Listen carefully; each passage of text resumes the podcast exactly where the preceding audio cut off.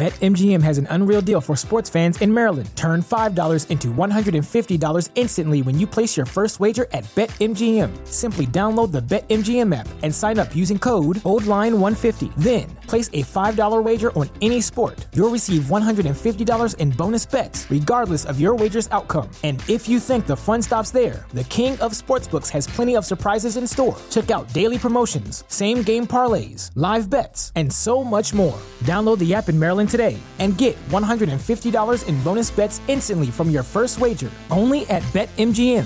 BetMGM and GameSense remind you to play responsibly. See BetMGM.com for terms. 21 plus only. Maryland only. New customer offer. Subject to eligibility requirements. Rewards are non withdrawable bonus bets that expire in seven days. From issuance, please play responsibly. For help, visit mdgamblinghelp.org or call 1 800 Gambler in partnership with MGM National Harbor. Promotional not available in Washington, D.C. Say goodbye to your credit card rewards. Greedy corporate mega stores, led by Walmart and Target, are pushing for a law in Congress to take away your hard earned cash back and travel points to line their pockets. The Durbin Marshall credit card bill would enact harmful credit card routing mandates that would end credit card rewards as we know it. If you love your credit card rewards, tell your lawmakers hands off my rewards. Tell them to oppose the Durbin Marshall credit card bill. Thank you for listening up, to the y'all? Ricky and Jeff Clive Cobb, Wrestling you're Podcast. Ricky and Clive we'll see you Wrestling next Show time. on Social Suplex Podcast Network. You're listening to the Ricky and Clive Wrestling Show. Listener discretion is advised at all times.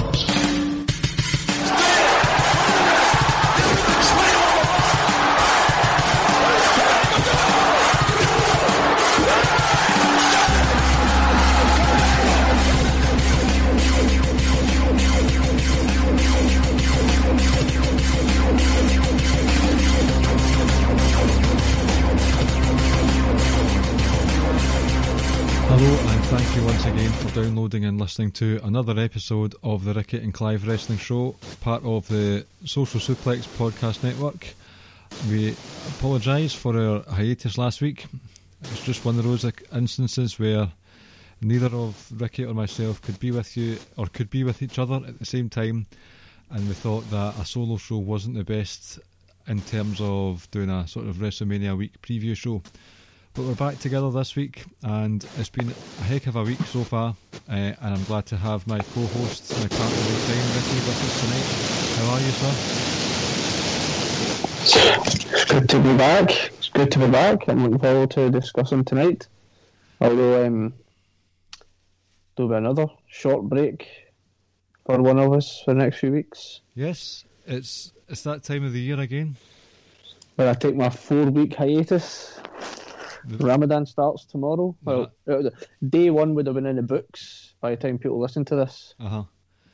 So, correct me if I'm wrong, because this happens at different times of the year, does it not? Because I remember it was we had it was during the World Cup year, maybe 2012, 14, and you were doing Ramadan, but it was during the World Cup, and we were playing seven asides after work, and it was really like bad heat wave stuff for Scotland people anyway. It was brutal heat waves. How did you cope during that time? I'm putting you on the Uh, spot. just, you just put some water in your mouth and gargle and spit it right back out. And then just kind of on with it. The actual game is fine uh, to an extent. It's just kind of after it where you're just kind of desperate for a drink, but you can't really have a drink until like 10 o'clock at night. Um, obviously, that would have been what during like June, July time as well. Mhm. So it is going to be from 4 a.m. till about half past eight at night. I know tomorrow's it's sunset, uh, it's 25 past eight, and then every day after that it's like two minutes later. So the latest we'll be eating is about just after nine. So, is it actually better to have Ramadan earlier on in the year because there is more, there's less daylight? But it just gets brought, it comes forward by a few weeks every single year. Just, I suppose that's got something to do with the whole um, like sun and moon and whatnot. Um, so there's not like a specifically set period of time, like a set time. It's just always 30 days. Mm-hmm. Although Saudi Arabia announced on Monday that it was actually that it begins today, Tuesday, but for some reason, some different mosques all decided to do it on their own terms. And Glasgow have decided it's going to start on the Wednesday, which is kind of stupid in my opinion. Just you know, whatever Saudi Arabia say, everyone should kind of just follow suit. But no, no, people like to get their own their own little two cents in and decide to do things differently. But yeah, for us, it kicks off tomorrow. Sounds like those uh, mosques are going into business for themselves. It really does. It really does. I know. Some politics um, at play. That's it. But no, because the only, obviously the reason why I can't do it then is because we record at half eight. Yep. By the time you're out to the fast opens, by the time you do what you need to do, pray, and then actually sit down and get dinner, it's not going to be till at least half nine, quarter to ten before I would come on to do the podcast, and that means we'd be up to like twelve o'clock, and you're like, nah, we're fine, we'll pass on that. Yep. So, although that's not an open invitation to have some guests on in Ricky's uh, holy absence, but uh, I, I might reach out to some certain individuals, see if we can get some content in the go. Uh, I'll tell you right off the bat, just so you're not waiting for the the quiz at the end. Neither of us have prepped for a quiz. I had some other prep in mind for tonight, uh, so I'll make sure next week will specifically be a quiz episode uh, and we'll be in touch with you, or I'll be in touch with you in due course with regards to that. Now, with the with the intros over and done with, it's been a very very busy week with regards to all things WWE and professional wrestling in general. And I just wanted to shine a spotlight on something before we get into the nitty gritty of it all, because obviously Saturday and Sunday we had WrestleMania. We had some memorable moments. We had some milestones, company milestones. Uh, we had some main event classics, and basically it was a busy couple of nights on Saturday and Sunday at the Raymond James Stadium. In what I'm about to say, seems like it was forever ago. But I really want to shine a bit of light spotlight on Walter because this match happened the first night of the whole WrestleMania week stuff. Walter versus Tommaso Ciampa for the NXT UK title. And I was doing a bit of a sort of tongue in cheek review thread thing on Twitter about it as I was watching it on Wednesday Thursday morning.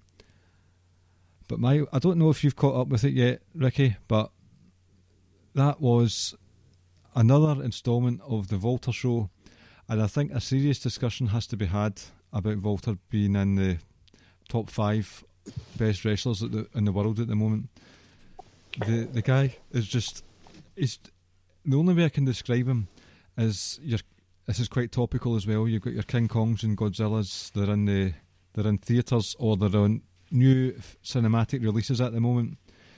It's like one of those sort of mythical monsters that ends up in a an urban environment and just lays waste to the city around him. And that's what Walter's like. He just waltzes about that ring, chopping folk, suplexing folk, Boston crabbing, power bombing.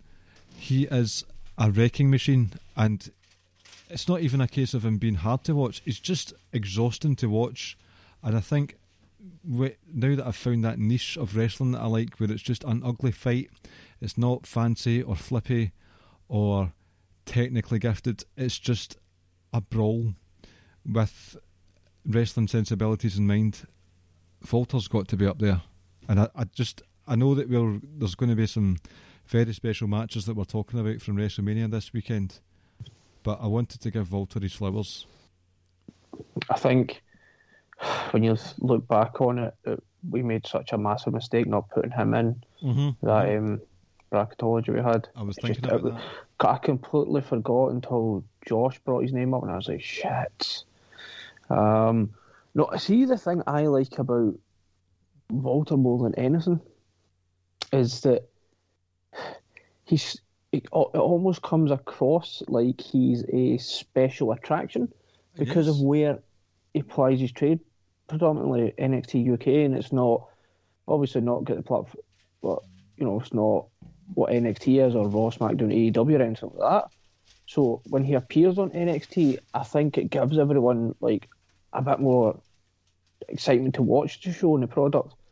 Or like, right, well, we're going to definitely make sure we're going to watch it now because, like I say, is whether he ever goes to um, USA full time or not, don't think he ever will. 'cause He doesn't seem to have that appetite for it. But I like that he, he gets showcased on NXT um, from time to time as well, and I just think it it just adds to that aura.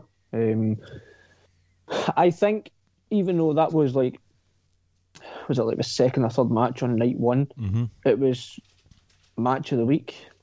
Um, Wow, that's a big big statement there because there was a, a few contenders. There was. I still think it was the match of the week, but I think, and we'll touch on it when we get to it. But I think Sasha and Bianca's going to be remembered for longer. You know, I think it wasn't my personal favourite. I would, you know, um, personally, the match I just mentioned there between the two women was my favourite of the weekend. Um, but I think those two, for me, I didn't can't say stood out because there's a lot of great matches, but I think that's one A and one B, however whatever way you want to put it. Um, you know, actually, do you know what? I think Sasha and Bianca. I think when you factor it all in, and I think that's the difference between it, because of where Sasha and Bianca were, hmm the the main event in WrestleMania night one, who they are and what they represent. I think that means that little bit means that bit that much more. But um, I felt definitely Walter and um, Ciampa was definitely the best match of both nights on the NXT. Oh yes, yes. Um, eh, you know, uh, just everything about him is impressive. Like I say, there's just such an aura about him. Um, and I do agree with you. It's not sometimes it's not pretty, especially when it goes stuff when it goes to the top rope and stuff. It never looks pretty. It never looks natural. But I like that Uh huh. Yes. because it almost shouldn't be natural. If you know what I mean, like some of the stuff that people do, um, because some of it's so crazy. And I like to see someone looking kind of unsteady up there because you know you're about to jump off from a significant kind of height Uh-huh. onto an extremely hard, solid surface. So no, um, he's he truly is one of the best wrestlers in the world. Um, He's always going on about the ring is sacred, and I think he saves his turnbuckle spots for when he is struggling. yeah, Because in sort of prep for tonight, I watched a few more matches, um, and I watched the. Although I'm not a fan of watching it because of all the speaking out stuff last year, I watched the NXT UK match, Walter versus Rampage Brown, and he went up to the top rope again because Rampage Brown, I know of his work in ICW, he is a he is a beast in himself himself. Not that kind of beast when we're talking about UK wrestling, but just the, the a monster. Uh, and it, it was a very good match, and the it was one of those ones where he did a scoops like he came up and vaulted up the ropes to get Walter, did a scoop slam off the top rope.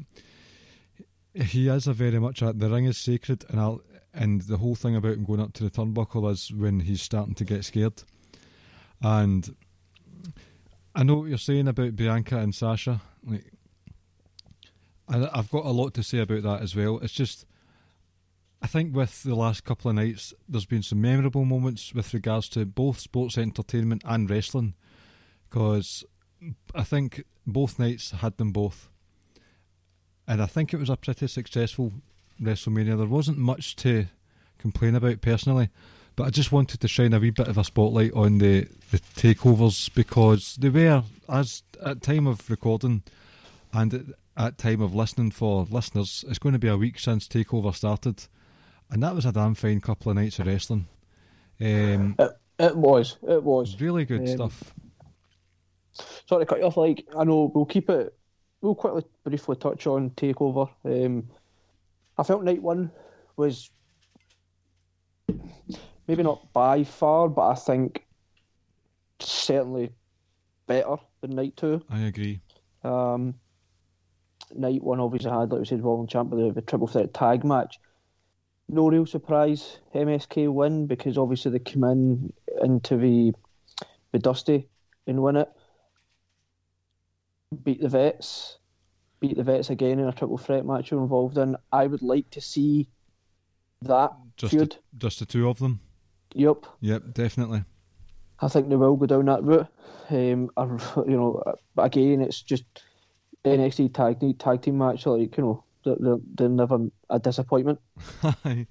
Um, the other the other match as well on night one that that I enjoyed. I did enjoy the women's um, uh, match. Io Shirai and Raquel Gonzalez. I think I'm not entirely sure how I feel about Raquel Gonzalez. If I'm honest, oh, I'm, I'm a big fan. I know you are. You know that Um, yourself. Yep, absolutely love Io. Um, hmm I, I suppose, in a sense, that I don't have too much of an issue with the fact that they took the title off Io, but at the same time, you know, I would like to keep it on her, but then it comes down to, you know, challengers and credible challengers, etc. Um, fresh matchups. I think I it- was surprised. Sorry, last last call point was um, I was surprised uh, of the winner of the gauntlet match. so was I. He's been quite quiet recently. Has Bronson Reed? I thought it was going to be um, what's his name, De- Dexter, The Dexter bold, Lumis, The bold Dexter Lumis. hmm and also Pete Dunne and um, Kushida was a good match as well. It pains me to say it, but this was just a generic match for me. Right. Uh, I've really struggled to get on board with Kushida. There's been flares of his excellence, but I've not seen enough of it. And I don't know if that's Kushida's fault or Triple H's fault, but it's not there yet. And it was a shame to see Pete Dunne in a match that I didn't care about because I, I usually care about every match he's in. So, but it's it's happened. Pete Dunne, Pete Dunne got the win. Yes, yes. Yes. Right, that's good. That's fine then.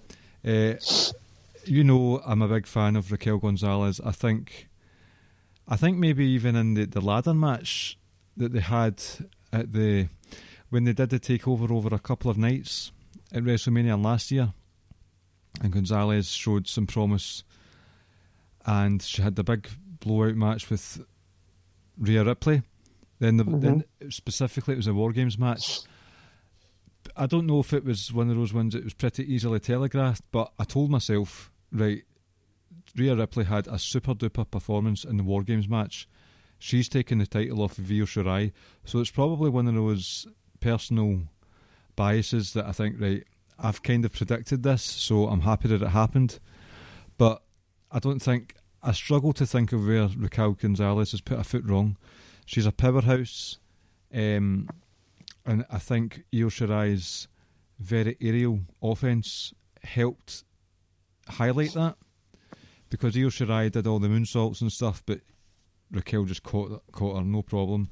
And there was there was a specific point in the match where Io Shirai jumped off the skull Titantron thing, Mhm. and usually that's fine. It happens. You you kind of get saturated to it, but it was the the smash off the the grating underneath that sounded really sore. I thought that was a really, really good spot, purely because of the sound that was added to it.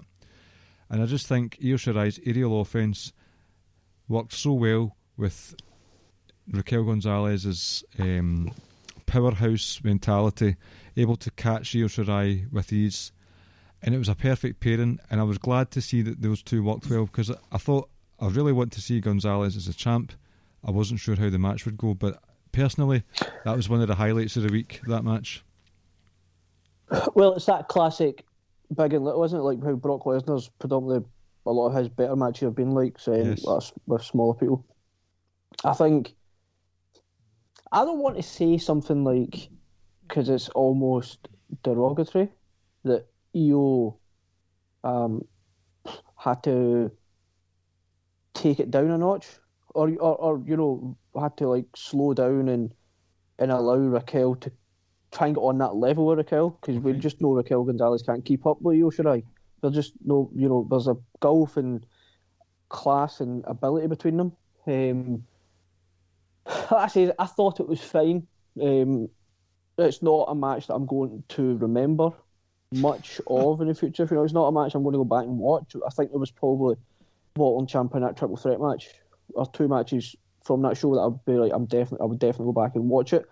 Uh, my only issue was the finish with Walter and Ciampa.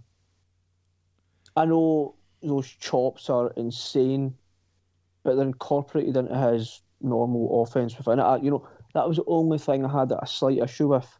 Um, kind of. Yep. I I do accept that uh, complaint that people may have and that you've got.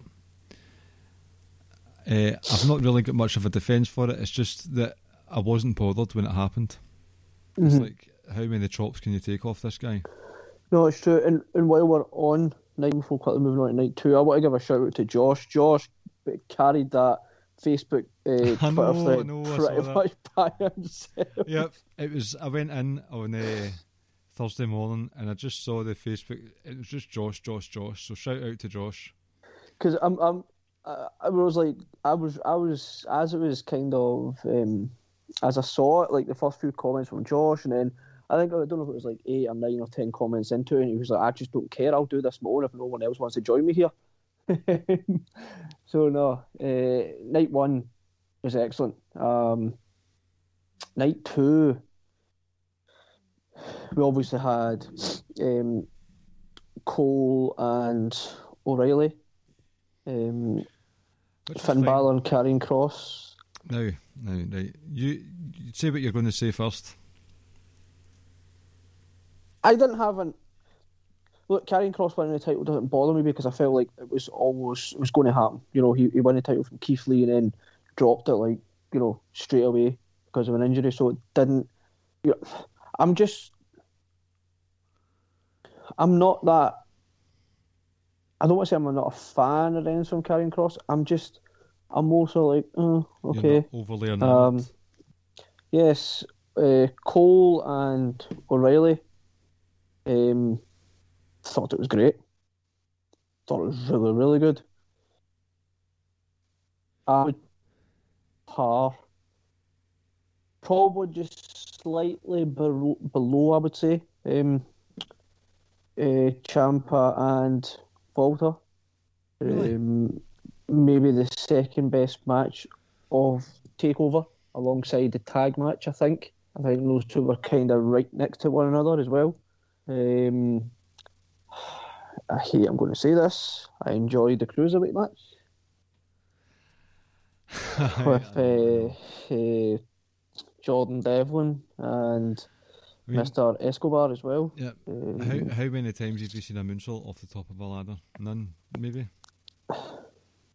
Apart from Jeff. just I, Jordan Devlin's wrestling. I'm talking to Jordan Devlin here right now. Just isn't in question. You know, He's he is. He said it himself leading into that Tyler Bate match last year.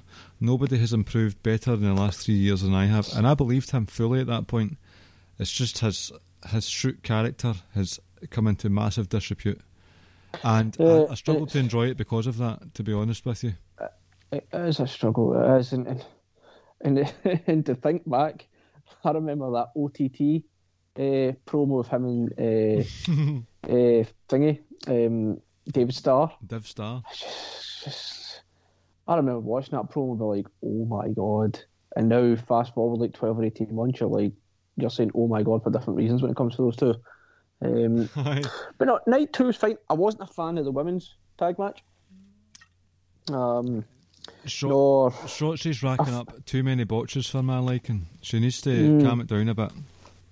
I think I think- Shotzi's a great character, but the amount of times she's doing the Daredevil stuff and it doesn't work, it's like you're exposing yourself a wee bit, Shotzi. Could have ju- could have just given us like fifteen minutes of Ember versus Candice, and then just ran to a finish involving the other two if you wanted. Um, I would be on board for that. Um, Bronson Reed and Gargano was fine. That was fine. Like it was fine. Like I don't, you know, not going to sit and rave or or, or you know, um, say anything negative about it. It was just fine, uh, you know. But um, yeah, like I say, it's night one. Looking back on it, I think night one probably was significantly better actually. hmm Um, there was like three bona fide, like absolute great matches on night one. Uh huh. I think. Uh, I mean, the the gauntlet match was fine in night one, but I think after that it was just constant, and I thought it was fantastic. Night one, um, night two, you've said a lot of things I agree with. With regards to the Karrion Cross Finn Balor match, I said a few weeks ago when it was Finn Balor versus Pete Dunne. Mhm. Uh, Balor wrestles a, a visceral style that I'm personally not on board with, but then he there was a match I can't remember right off the top of my head, but there was a match with Adam Cole and Finn Balor pulled him up for a suplex and walked back the way to make sure he was suplexed onto the steel grating, and that just changed my entire opinion on Finn Balor. And watching this match, um, the the regular shots to the ribs, th- like it probably was the liver actually with the whole liver carry on. Mhm. Uh, and Finn Balor just playing the card of I'm here for the cold, calculated wrestling. You're here for the emotion. Uh, the liver spot, the when Karrion Cross was wrapped up in the ropes, and Finn Balor was just whipping him with roundhouses to the ribs. I was really, really enjoying that match to the point where I was enjoying it more than I was Ciampa and Walter. But I'm sorry, considering Karrion Cross has got many submissions in his arsenal, uh, many suplexes in his arsenal, that club to the back of the head that is weak to me. I, I, I can't I can't abide it to be honest with you. It's like considering all the other stuff he's done, the club and it's a weak forearm. It's not like a it's not a, a dread to bring him up, but Will Ospreay's see that sort of brutal Yeah, back tricep. O- Ospreay's awesome though. Ospreay is, is like Ah, but you know, there's, there's a menace behind a lot of his work. Aye, see that tricep, that move that he does with the tricep. Mhm. What Karrion Cross did to Finn Balor, like, I'm sorry, I just I can't accept that considering all his other moves, and it it really took the wind out of the sails for that match for me because I was all for saying right this this has been the best match of the takeovers takeovers plural for me, and uh, just deflated deflated for me. Uh, I've got no problems with Karrion Cross's charisma, his catchphrases, the the whole package with regards to Scarlett Bordeaux, everything is all great. But in the ring, there's just something missing from him. I, I'll be I'll be honest. The match that he had with Escobar a few a good few weeks ago was sensational, but I, I personally wasn't ready for Finn Balor to lose the title. I'll just leave it at that. I just wasn't ready for it. Um, Adam Cole, Kyle O'Reilly. It's what you would expect, and I thought that was very innovative use of a chain, like a literal chain, uh, with using it as a sort of a booby trap type thing. And I've it was fine. Like I wasn't thinking, "Wow, this is fantastic" or anything. I just enjoyed it. I've got my issues with Adam Cole's noodly arms these days, but he always puts on a fun match. So it was good fun, and it was nice to see Kyle O'Reilly get a big win. And I, I did enjoy. It's one of those ones with Kyle O'Reilly's entrance music. I would like to sit with some headphones and just listen to that away from the visual side of it. I think that was some good Mhm. good tunage there. We're going to get Kyle O'Reilly and Cole. Way we got Ciampa and Gargano. Oh, I don't. Because Gargano won the first matchup, didn't he? And then it was um, the second one, Ciampa win. hmm Um, you know, so I wouldn't. I'd expect him to run it back, and Cole gets one, and then they go to a decider. So I know you're saying you you you wanted Finn to retain. You obviously get a rematch, whether that's going to be at a takeover or just on normal NXT. TV. We'll see.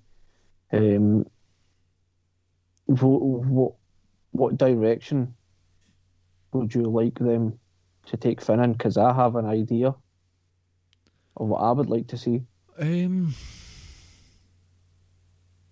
It's one of those ones where I said that it all clicked together for me after that backwards walking suplex. Like he's he's done a lot of good work since he came back to NXT. Has Finn Balor, and right now I'm unsure, and I think I know this this move to Tuesday nights that Triple H has been talking about the lead-in from Raw, and that's all well and good. But I think there's, I I think we're in um, taking the putting the kayfabe cap on, taking the kayfabe cap off right now. We're recording on Tuesday night, uh, so NXT is still to happen. This is the first night it's going to be on Tuesday. I think we're in for a big night tonight. Uh, so, with regards to Finn Balor, I'm not. I really don't know, but I think there's going to be some surprises in store. Maybe, maybe even. Although, am I right in saying there weren't any NXT call-ups from on Raw? No, I don't think so. Maybe even we get someone going down the way. I don't like to say going down the way. Let's say going across the way. Fair enough. Okay. You know, you know, you know what I'd like to see what happened with uh, Finn. What's that? Triple H spoke about NXT UK takeover again and says that obviously if they could they would have it right now. But they're like obviously we can't we need to wait and see what the government over here are saying. Mm-hmm. You remember where the next takeover was supposed to be before the pandemic? Dublin. Do you remember what the match was supposed to be? Oh, do you know if you're talking about the uh, Austrian anomaly himself? That was the match. Yes. That was the match I was looking forward to most from last April. Oh, I was looking forward to that so much. Like, so That's the badly. match I want to see. I want to see Walter versus Finn now. Like very much so I'd like to go down that route. because they've both got a visceral style, and I think Walter. Walter's just got that destruction about him, but Finn's got that calculatedness about him, and I think I really think that would be for this is one of those matches for the, the sort of work rate marks, and that's fine because that's allowed now and again. I think that would be a fantastic match, and I would more than welcome. wh- When is the Dublin takeover? Can you remember? I, I'll do a wee. I don't if they rescheduled it. No, they've probably they've rescheduled it a few times. So again, I think it's just because it's different over in Ireland right now. Like, didn't they go back into lockdown? Like, I think if they're still in lockdown or not, I don't know. Um, All so I, it just depends. all I know just is depends what's happening in Ireland. all I know is I can book a haircut now. That's all. Yep. Need to get Got your mine pal. last week. Need to get your pal to give me a haircut now. Well, he done mine. Came out to my house and done it. Out in the back garden. the back garden. You should have taken. it was a nice, nice hot sunny day. Two what- people from different households are allowed to mingle now. Oh no, I'm not. I'm not getting on at you with that. It's just a random place to get your haircut. I know, but it was because they didn't want to come into the house or anything, so we just out in the back garden, sat down, nice hot day. Um, Twentieth of June, twenty twenty one. The Three Arena in Dublin, Ireland. see, I think that's what we were saying. So it's just a case of still waiting to see what the what what's going to happen. Like June's just around the corner. Like I can't imagine. Well, you say that right, but the Euros are in like what June and July stuff, and there's going to be fans there. But I suppose the difference is that those are outside stadiums, and they're a hell of a lot bigger. But like Wembley, I think there's anticipated to have about twenty to twenty five thousand, but that's about about somewhere between twenty five and thirty percent of our actual capacity. Um, well, yeah, probably closer to um, 25, or maybe, sorry, closer to 30, I think, it's about 75, 80,000 down there, I think. But also, there's going to be fans up here at Hampden as well, but I think not as much, as not as many as that, obviously, because Hampden's not as big as Wembley. Oh, are, are the Um, Euro, Euros in the UK just this this year? They're thingy, they're like all over Europe. So Because of what's the happened. well, I think that was our that was our bloody that was our idea all along. But the I don't know if it's all the knockouts are going to be in England, but certainly the semi-finals and the final are in England. And I think with the way it works out, England could obviously potentially be playing every single game down in Wembley or wherever, what stadium in England. So two for Scotland, two matches up here in Hampden, and then the, the final one or the third one is against England down there. So yeah, we'll wait and see what happens, but that's definitely the route I would go down. Um, As far as I'm aware, Leeds. I remember I was on uh, Five Nerds Go, and they've got some Irish representation, and they, they were. I think they're a bit stricter with regards to the lockdown stuff. So, Oh, they are. They are Aye. definitely. um, yeah, Finn, Ver- like I don't care how, I don't care why. If I was Triple H, I would say to Walter, "Yep, you've you've got yourself a wee return ticket from wherever you're staying in Florida.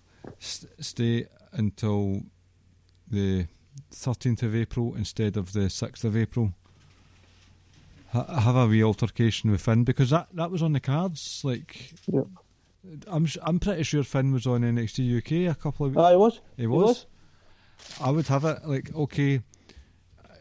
I, from my limited experience of what's going on with NXT UK at the moment, he's t- he's taken out Rampage Brown. He beat um, Ilya. Dragunov. That's a match I'll need to watch back again. From what I've seen, there's not much left for Walter to take on in terms of recent. Like, just fucking let Finn Balor go over. Let him see his dad. Shout out, by the way, I, this was one of those ones I saw early in the morning. Am I right in saying the the Hardy father passed away during the night? Yeah. Yep. Shout out to Jeff and Matt's uh, dad because he was looking after him on his own for quite some time, as far as I'm aware. So shout out to Father Hardy. That's a hard one to take. It always is. No, no. Definitely. Finn versus Um, Walter. That leads us to Saturday and Sunday. I know we spent an awful lot of time talking about the old the old NXT, which I'm glad we did. To be honest with you, Just a quick one before we move on to, and I'll keep it extremely brief. Just a one quick sentence was that um, Dynamite was good again um, on Wednesday. mm-hmm. Um, so, and I know some of the guys were at a few shows over the weekend or during the week as well. Social Suplex guys. Um, but yep, Dynamite was good, and and the mon- the Wednesday night wars are now over. aye. And uh, But the old NXT get the higher rating at the end. who cares? I know, but it's just funny that like it's one of those ones that'll that'll be remembered more. Uh, we'll see. But um, Mania, Yes, I, I enjoyed those little promos people were, were cutting um, before, like the half hour or so the Yep. delay it was. uh huh. I enjoyed them. Um, quick, brief breakdown for me, if you don't mind, before we kind of dive into it a little bit. Please do. Um, Drew and Bobby Lashley opened. I thought it was a good opener. Thought I thought it was a it was a, it was a good match. Didn't like the finish, if I'm honest. no, Um, didn't like Bobby winning, but we know that because we like Drew. But I just just didn't, just the finish at the end, I wasn't a fan of. Um, and those, and I know we spoke about it in our WhatsApp group with the other guys. Those camera cuts, I I know they do it a lot, but it was just, I think it was during that um, Lashley and Drew match. I was like, oh my goodness, this is way too much. And I actually counted it during one of the the Hurt Lock. I can't remember what Hurt Lock was. I don't know if it was the first second one, but it was like 14 different cuts, and I'm like, I'm just like, that's too much. It's just, it was too much.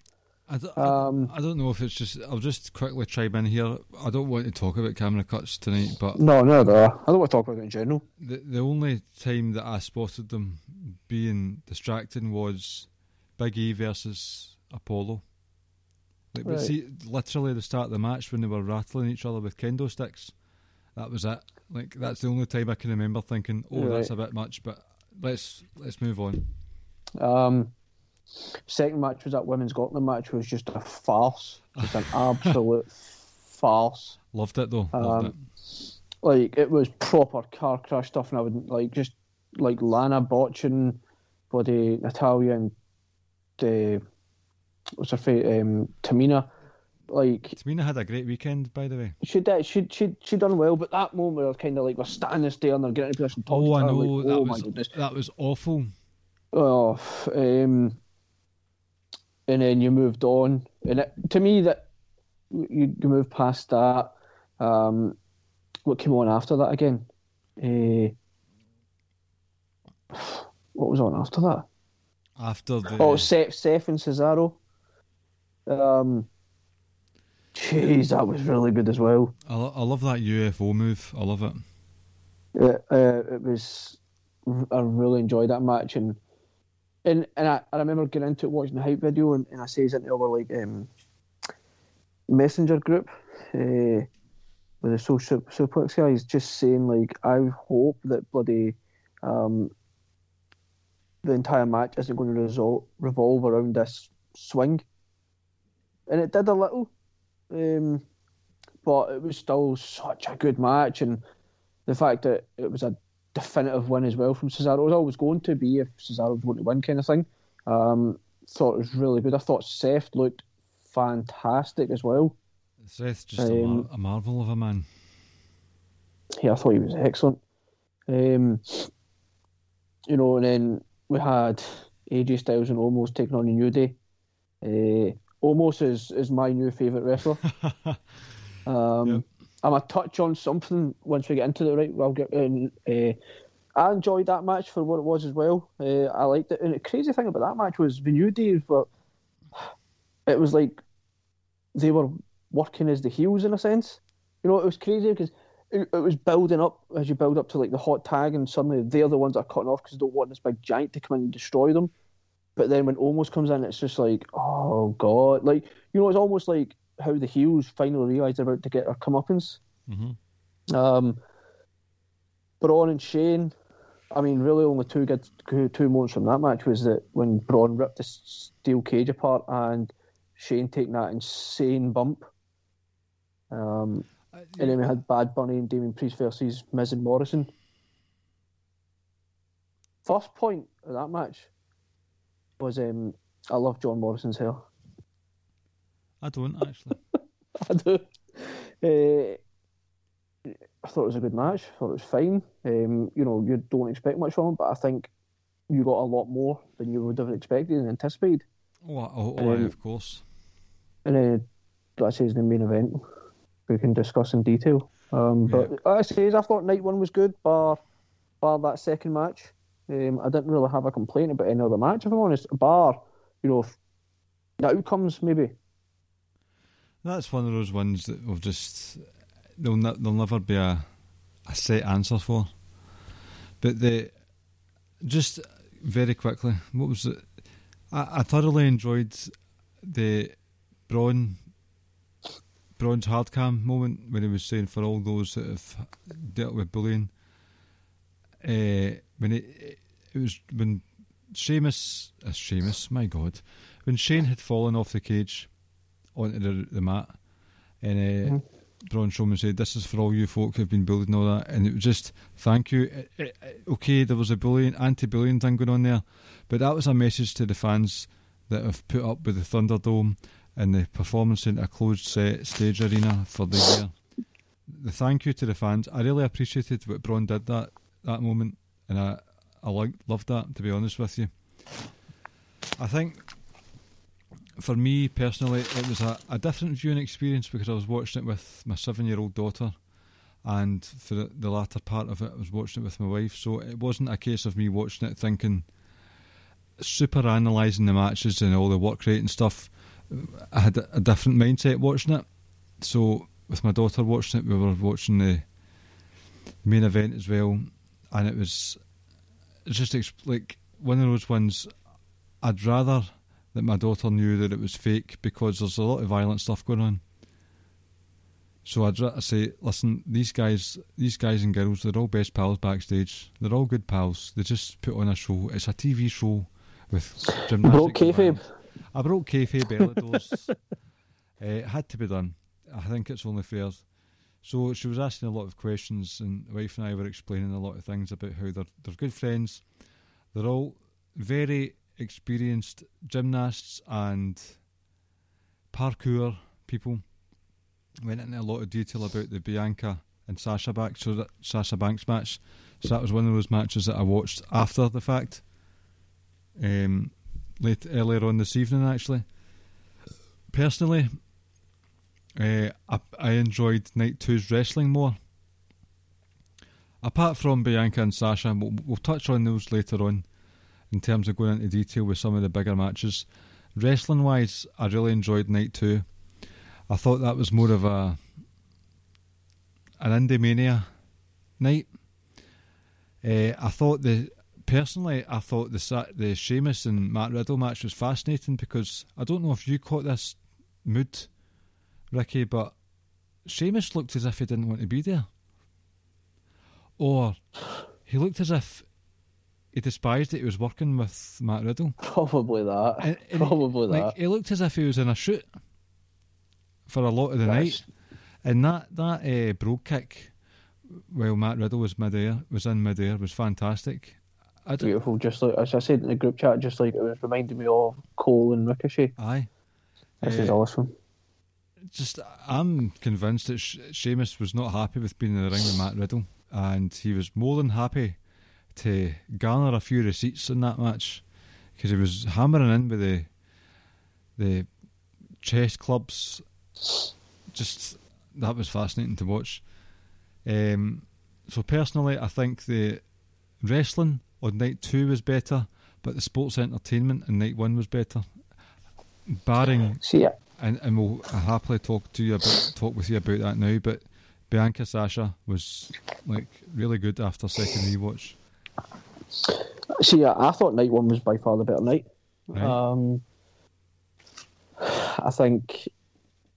So if you if we just kind of just get into it, I suppose. Um. I- I've already gave my thoughts on Bobby and Drew, and obviously that, that elimination chamber match, elimination chamber, tag random, team turmoil. random night. Here, can I just say, I texted you beforehand saying I'm looking forward to the tag team turmoil match did. I think that WWE main roster puts on some fantastic multi-woman matches. This was disastrous, but it was hilarious. Like it was so bad, it was great. I so think- I, I still I enjoyed think- it. I think you you probably must have forgotten that really there's only two good wrestlers that are involved in that match, and one of them went out first, and the other one came in at the very end. I, I, I, In saying that, um, I do like Ruby Riott, um, but uh, uh, for me, like I said, I've kind of touched on the first three matches, but I want to touch on the Omos AJ Styles match. okay. It went the way you expected. I expected AJ to do majority of the work and Omos to come in and just kind of kill them off and, and get the win. Omos looks so happy to be there. I'm not going to lie. Like he, you could see the smile on his faces and just how much fun he was having. Um, and I, I tweeted it, and when he, when when Xavier Woods kicked him, Omos shrugged it off and looked. I was like, "You're a bitch," and I was just like, "I love you. I I fucking love that guy." And I know Jeremy was tweeting, and I think some of the other guys were like, "Just put all the fucking titles on him now." But. I'm I'm on board for that. Um, I but know. the, the thing, but, uh, two seconds, sorry. On a serious note, Omos done something during that match, and I was just like, how straight away, I was like, take note just about every other fucking wrestler. So, Xavier Woods, um, uh, what is it? So he, he ran he ran the ropes, um, ducks under o- Omos, and um, Kofi gets a blind side blind tag, and then Xavier Woods bounces off Omos, and Omos is like looking at the ground. Meanwhile, um, Kofi's climbed the top turnbuckle, and Omos is still staring at Xavier Woods. And you know where I'm going with this, right? And it was only as Kofi kind of crouches down and he's now starting to uh, begin the process of launching himself off. Not yet left the turnbuckle, but it, probably at the point where like I'm too late now. I have to go through with it because I can't physically stop myself. So as he's just about to jump off, Omos turns around and watches him and catches him. I'm like, take fucking note. This guy is green as hell, but did not stand there like an idiot staring at Kofi. He looked at him at the last possible moment and was like, "No, no, what you're doing?" it, like I, as soon as he done that, I was like, do you know what? Like, I was impressed with that alone. I was like, that was Uh-huh. that was excellent. That was really really well done. I thought uh, his finisher is basically D'Lo Brown sky high, Yep. but he's got at least a foot and a half on D'Lo Brown, so it looked like that much better. And I think Omos you could clearly see he was in a good mood that night. And I think as well, I want to give a big shout out to Dabba-Kato slash uh, Babatunde. um, I, I thought that I, th- I think Baba Kato, whatever you want to call him, was perfect casting. And I know I'm jumping the gun a bit, but perfect casting to be Apollo's Apollo Crews's muscle. Uh, even just down to the fact that he was wearing the sort of army general blazer as well. I thought that was a, a magical touch concerning the story that, considering the story that Apollo's been telling the last few weeks, that he's part of Nigerian royalty, and Nigerian royalty, Nigerian royalty is quite militarily enthused. Just seen Dabba-Kato come down with the sort of general's jacket. Uh, clearly, he's going to be the the silent muscle for Apollo going forward, and he looked very very comfortable in that ring. He only did a couple of things, like it was a thumb to the neck and a slam or something. But he- there was no, there were no nerves on his face, none at all. And I think Omos in Dabba-Kato, shout out. That's a. WrestleMania main event in the making. Aye, I know. That, no, aye, that is, isn't it? That's one of those. Vince's wet dream. I know, but both both gentlemen had no nerves that night, and if they did, they had it very well. So big shout out to the pair of them. Uh, uh, the other thing about Omos was um, the fact see that image at the end where AJ climbs up on top of him, sitting sitting on his shoulders, and they're Uh-huh. celebrating winning the title. Like AJ in the title just looks so small compared to Omos. It's crazy, but I like I said, I enjoyed that match. I really did. I, I, I've gathered that. I love Omos. Um, aye, and moving on a bit, you've got to give a bit of credit to Bad Bunny. Oh, definitely. I think he, his attire is dreadful. Like his general demeanour is dreadful, but you can tell, despite those two failings, that he was thoroughly enthused. And I, I think the whole Logan Paul thing was like didn't need that at all to tell that story. Listen, I'm going to touch on Logan Paul in a second once we get to that, right? Well but I've got a point to make about him. Right, I, well, will do because I've got a couple of things to say as well. But Bad Bunny, he had a a great night, and I, you, I thoroughly enjoy a Canadian destroyer. So to see a, a, a wee cheeky Canadian destroyer out in the apron, uh, and I, I explained to my daughter when we were watching, it's like this guy, he's actually a rapper. Um, he's really big in the music world. He's not an actual wrestler, but he's been training since January. So I like to keep, I like to do some shoot explanations for my daughter when we're watching, and she was, she thought the whole, see the bunnies. Mm-hmm. Do you know what I was hoping for the most? Remember Adam Rose had a To pop out. no. Remember Adam Rose had this ongoing rivalry with a bunny. yep. Like, I was desperate for that person to be revealed. Like so much. I was like, oh yes, we're finally getting it. Like I was choking for it. Did you see the bunny with one ear as well? No, I didn't. I saw I one of the ears fell off. saw Mandy Rose uh, take a, a fall, mind Yeah. you, but I was like partially gutted that we didn't get a, a bunny reveal. But uh, my daughter loved the Bad Bunny match, and she's not even heard of Bad Bunny before that. So it's one of those Yeah. ones. We need, you and I have spoken a couple of times on this show about we are not the target audience Oh, definitely not. and it's the youngsters and Bad Bunny was a big deal. So, and the fact No. that he pulled out a few, he was the the the wrestler in peril for a, a mighty portion of the match. I think it worked out well. I think that, that experiment worked out very well. That was a, a big. That was a big surprise as well. Like how long he was in the ring for as well. Um, props to Miz and Morrison, like proper Mhm. pros, real good man. Like you know, they done what they had to do, and they they done it exceptionally well. Um, but yeah, um, like I said, Bad Bunny. Like you go into those kind of matches not expecting anything, were just like, right, this could be a toilet break or whatever. But when you saw it and you were like, do you know what? Like in the story Randy Orton came out with, he was like, he's been training, he's been working. You can see. And I was like, well, it came through. You could see he was he was he'd put some work in. And what I liked was as he got up into the ring apron, he like he, he wipes his shoes as he goes before he goes into the ring. I'm sure that might have to do with the fact that it might be a moisture lies, moisture lying around, but it was, you know, for the old school people, it's like I'll clean my shoes before I enter this sacred area. Always appreciate Um, seeing that. I always do.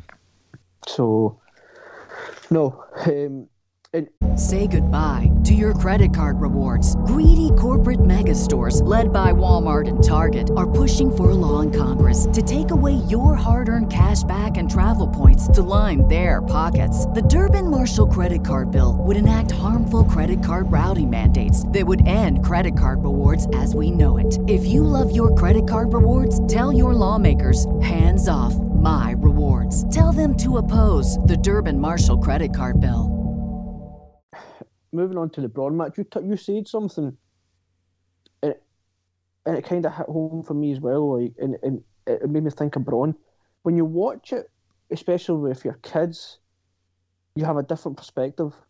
You realise that, hmm as we always say, that we're not the target audience all the time. Certain things are not made for us, and a lot of people our age forget that.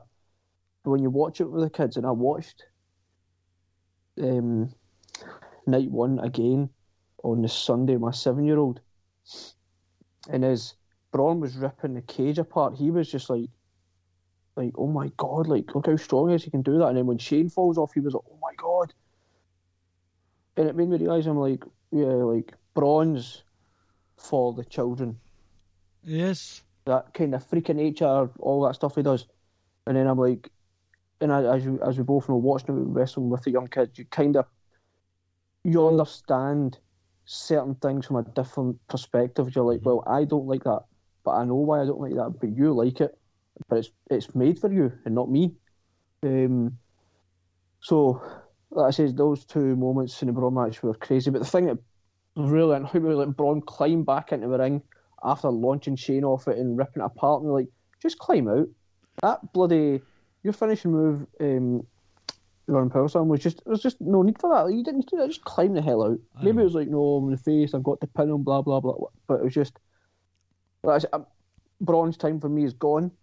You know, we're, we're two, three years, enough. whatever is gone from that time. But like I say, is for the youngsters, for the kids, and what not like you know, he's always going to kind of be like this. Oh wow, special attraction! Like oh my god, he does this and that kind of thing. And it's not. He's not. He's not aimed at us. I know. I, I, I'd, I'd actually said this a couple of years ago that Braun's a very much a. He's a wrestler for the kids. Uh, that I'm pretty sure. I can't remember where it was. If it was a documentary or something, or one of those access shows at WrestleMania. But he was doing the autograph signings, and he was doing the.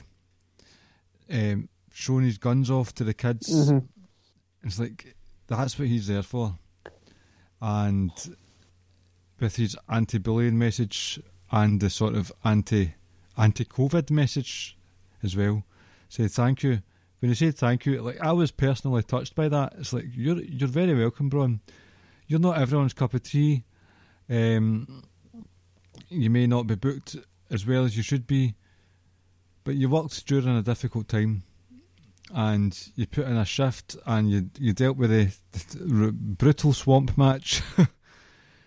so you're wel- you're welcome, Braun. And I I remember saying to you personally that there's going to be a, an awful lot of this. I'll be fast forwarding, but it's over here in the UK, so I need to wait till the Sunday morning to watch these WrestleManias. Or this Monday morning, my daughter got up. I was like, right, come on, we'll just sit and watch it all she loved that stuff. She loved. She's very much goodies versus baddies. So Mhm. I appreciate what Braun did, and I, I, to be honest, I appreciate that I kind of had to watch it all because we saw we saw Braun Strowman giving that sort of thank you message, and I saw Bad Bunny put in a good shift and a good sports entertainment match. That that wasn't a wrestling match. That was a sports entertainment match, but the main event. What I noticed, I, I, it might have even been both nights. What was this second last match on night two? Was that Asuka and Rhea Ripley? Asuka and uh, Rhea Ripley. They didn't have the death spot in either night, which was No. nice to see. I, Um, I, I don't like that. You know, I want to see fucking I want to see Start- escalate. exactly. I want to just just keep building up and up and up and up. And I get I get why you might want to put like like like like, like let's calm everyone back down, bring everyone back down a little bit before this main event. I get that, but I think maybe in another year they might have done it differently. But because it was the first show back with fans, they were like, "If that, we're just going to." Go think, through it, and we're going to build up pace and keep going and keep going. I think Um, that's something that, and- that and- your Wrestle Kingdoms do well. It's like build up over the night. Don't don't Right. have peaks and troughs. No, just end it with banger after banger. Um, Five star bangers. and and and and, uh, and funny, like, funny enough, I don't think a single match went over twenty minutes on night one. I think the longest match of the whole week was Adam Cole and Kyle O'Reilly, Right, and the rest of them were the Roman triple threat match went twenty, but oh none, none, none on night one went more than twenty. And the Roman uh, triple threat match was the longest match of the main of Mania weekend, and that was like 22, 23 minutes or something. well. I've got a few things to say about that match, but before we go there, let's let's have a good a right good chat about Bianca Belair and Sasha Banks because Yep.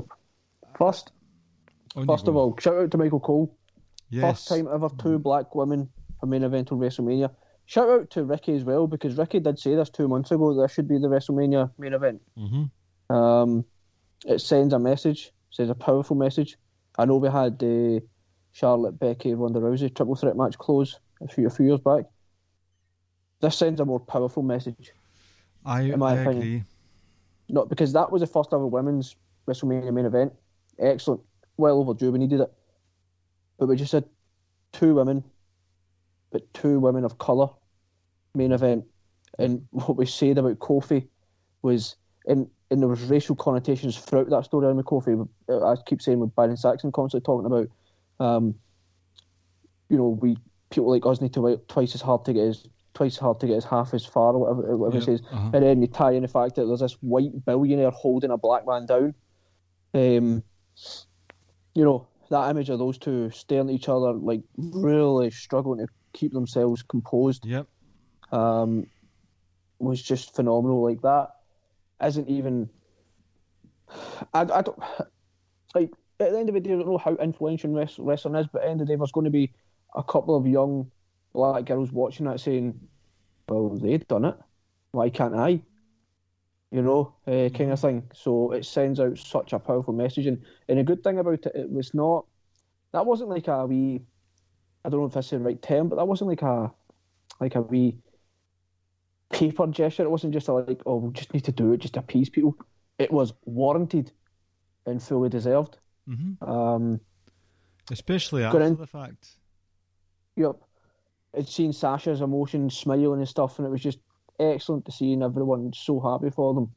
Um, this was the match I was most excited for of, of the entire week, as I says. Um, but I was so nervous as well. Like I was just like, oh my god, I'm please, I'm begging you, please produce not even just a good match, like produce like an all-time classic. And it went like sixteen odd minutes. Um, some awesome moments in it as well, like where Bianca's fucking Sasha dives through the ropes and they roll around, but Bianca picks her up and um, gets in like the uh, military press and carries her up the, up the stairs and launches her back in the ring. The the the hair spot as well, and, and what Oh, mark it left on Sasha and the noise it made as well. But you know, you know, I fe- sorry, I'm going on, but I'll let you speak in a second. The great part about this match, I thought, was there wasn't that chaotic final two or three minutes where it was big move after big move, high spot after high spot. It was. It wasn't. It was so calm, composed, and it and it, it, it didn't feel rushed. It didn't feel out of nowhere. It was perfect. I thought that finish. It was. It was not Yep. suddenly, you know, 100 miles an hour. It was just, it was very well done. Um, a couple of botches, not from them, but like when Michael Cole didn't get the, the call right at the end, I was like, oh, doesn't bother me. I'm just, I'm just saying. And the ring announcer had the botch as well with announcing can't remember if it was Ruby Riott got eliminated, and it was just like, but that didn't take away from it. Um, quote unquote five star match, all time classic. Um, for me, match of the week. When you couple in the fact that who was who was wrestling, what they produced, and the moment it, it, they'd done it in, um, overall, like fantastic. So, the first time I watched it, and I've mentioned it a couple of times, I was watching it with my daughter. Uh, an impressionable age, two women main eventing one of the nights of WrestleMania.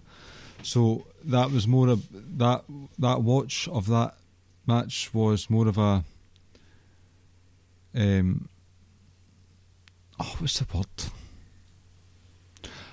It was more of an occasion match. Um, you've got your two two black wrestlers main eventing a WrestleMania for the first time ever. Um, two women, just singles, because okay, a lot of people aren't happy with triple threats, and I am, and I'll talk about that later. But we had WrestleMania 35, and that was that was great. That was good fun.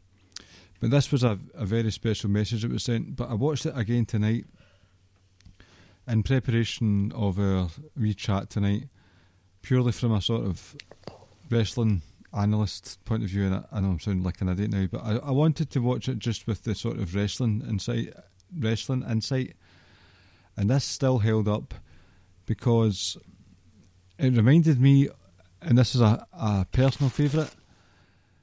Bianca Belair had it was one of those ones. If it was, um, I imagine we'll hear about this in podcasts later down the line. Bianca Belair had Sasha Banks scouted big time, and it reminded me very much of Edge versus Undertaker WrestleMania 24.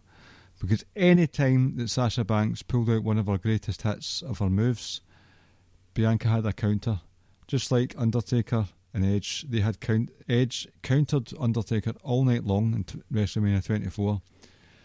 Um, the Meteora. I can't remember exactly right now what she did, but she she reversed a Meteora. Uh, the suicide dive out the ropes. She powered through it, John Cena style, when he was US champ. You, you mentioned it earlier, the military press. The the Meteora against the, the barricade. She moved out the way even when it comes to Sasha Banks pulling at Bianca's hair, there were at least three occasions, and I'm not I'm not even counting the, the hair whip spot where Sasha tried to use Bianca's hair as a weapon, and it backfired on her because Bianca had a reversal ready for her. Uh, and there was a very special bit, and I thought it was really, really well done, where, and it was a callback, in my opinion, to Brooklyn, NXT Takeover Brooklyn number one, where Sasha Banks has got the, the bank statement in, and then Bayley grabs the ropes, and Sasha Banks like sort of kicks up off the ropes and goes. Does they both do a mm-hmm. backward roll into the bank statement again? That happened on Saturday night, and Bianca Belair rolled forward again to make sure she reached the rope, and it, it was a oh just an absolutely wonderful moment where it's as if it's as if Bianca Belair had watched Sasha Banks' greatest hits and had an answer for every single one of them because she rolled forward, she grabbed the ropes at that moment for the bank statement. Um, she rolled out the way for the Meteora out on the, the barricade. She had an answer for almost everything, and it was re- very reminiscent of a personal favourite in Edge and Undertaker 24. It was reminiscent of NXT Takeover Brooklyn Night One. Oh, sorry, NXT Takeover Brooklyn One. And the story for me personally was that Bianca had scouted Sasha Banks something awful, and she had an answer for everything.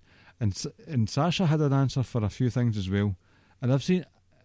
I, I don't take away from the folk who've said on Twitter recently, Sasha Banks is the best wrestler in North America best women's wrestler in North America.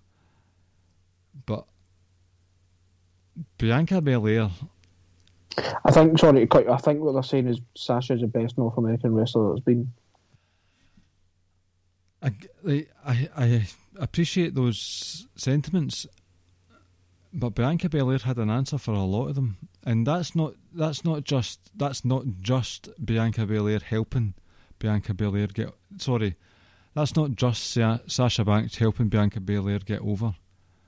Bianca Belair was also complicit in that symbiotic relationship of a match, and I think it was a really, really good sequences, really good reversals.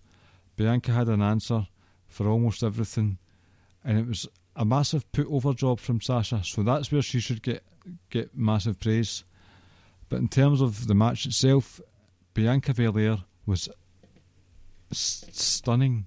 She was absolutely stunning, and it was a very special match, both from occasion, milestone, history, but also the work rate.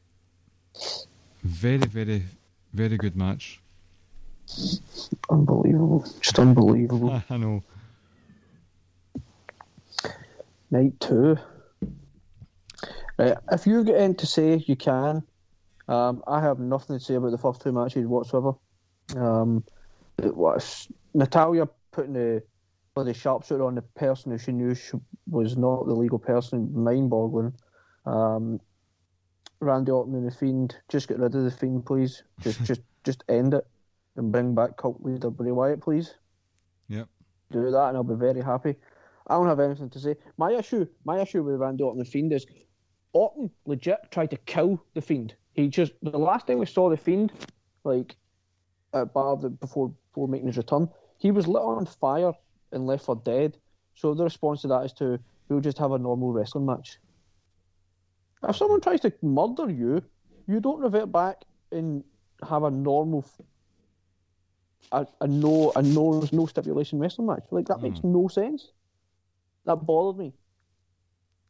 You know what else bothered me actually? I saw I know it's a couple of times WrestleMania how the champion comes out first. You've never liked that. I hate that. You are. The, I hate that. You are the Muslim JR. Like it see, is he hates it well. I just hate. With JR. But I do though. I do. It's Aye, just ridiculous. I know, I know, I know, I know. Right, I'll I'll come back to you because I've actually got a couple of things to say about the first matches, but I I need to press pause because uh, it's time for a pee. Okay. Right. I will admit that the entrances for Randy Orton was quite funny because he was sort of taking the piss out of Mandy Rose. And uh, I think he was playing into a lot. He was doing a lot of the wiping of the feet thing beforehand, and I don't really think that was about Mandy Rose. I think that was he's he's very happy to be back in front of a crowd. I think that's what that was, and I enjoyed the Fiend's entrance with the Jack in the Box. Personally, I've not been a fan of the Fiend for a long time, but I thought the Jack in the Box was a nice touch, and Alexa Bliss's stuff at the end with the she's probably got some pipes running down her back or her neck with some black goo po- pumping out. Very good in terms of WrestleMania moments, but that's all I've got to say about it. I thought I, I just don't care. Like so, I'm happy to move on. The women's tag team match. You'll know personally what I mean by this. Here, that was great. Okay, there was uh, Natalya's. Uh, Shayna Baszler needs to have a think about that knee because it's getting a bit dangerous, and just other things. But I really enjoyed that match. I think that had the intensity and the franticness that one would associate with the NXT women's tag team scene at the moment because they're all vying for the, the titles. Very, very desperate, very energetic, and I really enjoyed that match. And uh, I'd like to point, I'd like to give a shout out to the women involved in that. I thought Shayna Baszler had a fantastic night. But apart from those two, tell me, tell me, tell me about Logan Paul, Ricky. Tell me about him. In what way? You said you had a couple of points about Logan Paul. Um, right, so yeah, guy's a bit of a, you know, whatever. No, just a dick basically. But he is. Um, he's got like a ridiculous amount of subscribers on YouTube, etc. So he's got a big following from that kind of YouTuber gaming Mm-hmm. community or whoever. Um, so I get why he's involved in it to potentially bring in some more eyes. So I get that. But I, I- the only point I wanted to make, see the stunner he took. That that bump and what he done, I was like, that's fucking awesome. Aye. Like you know, that I thought that was really impressive. That part, I was like, you took that so damn well. Mm-hmm.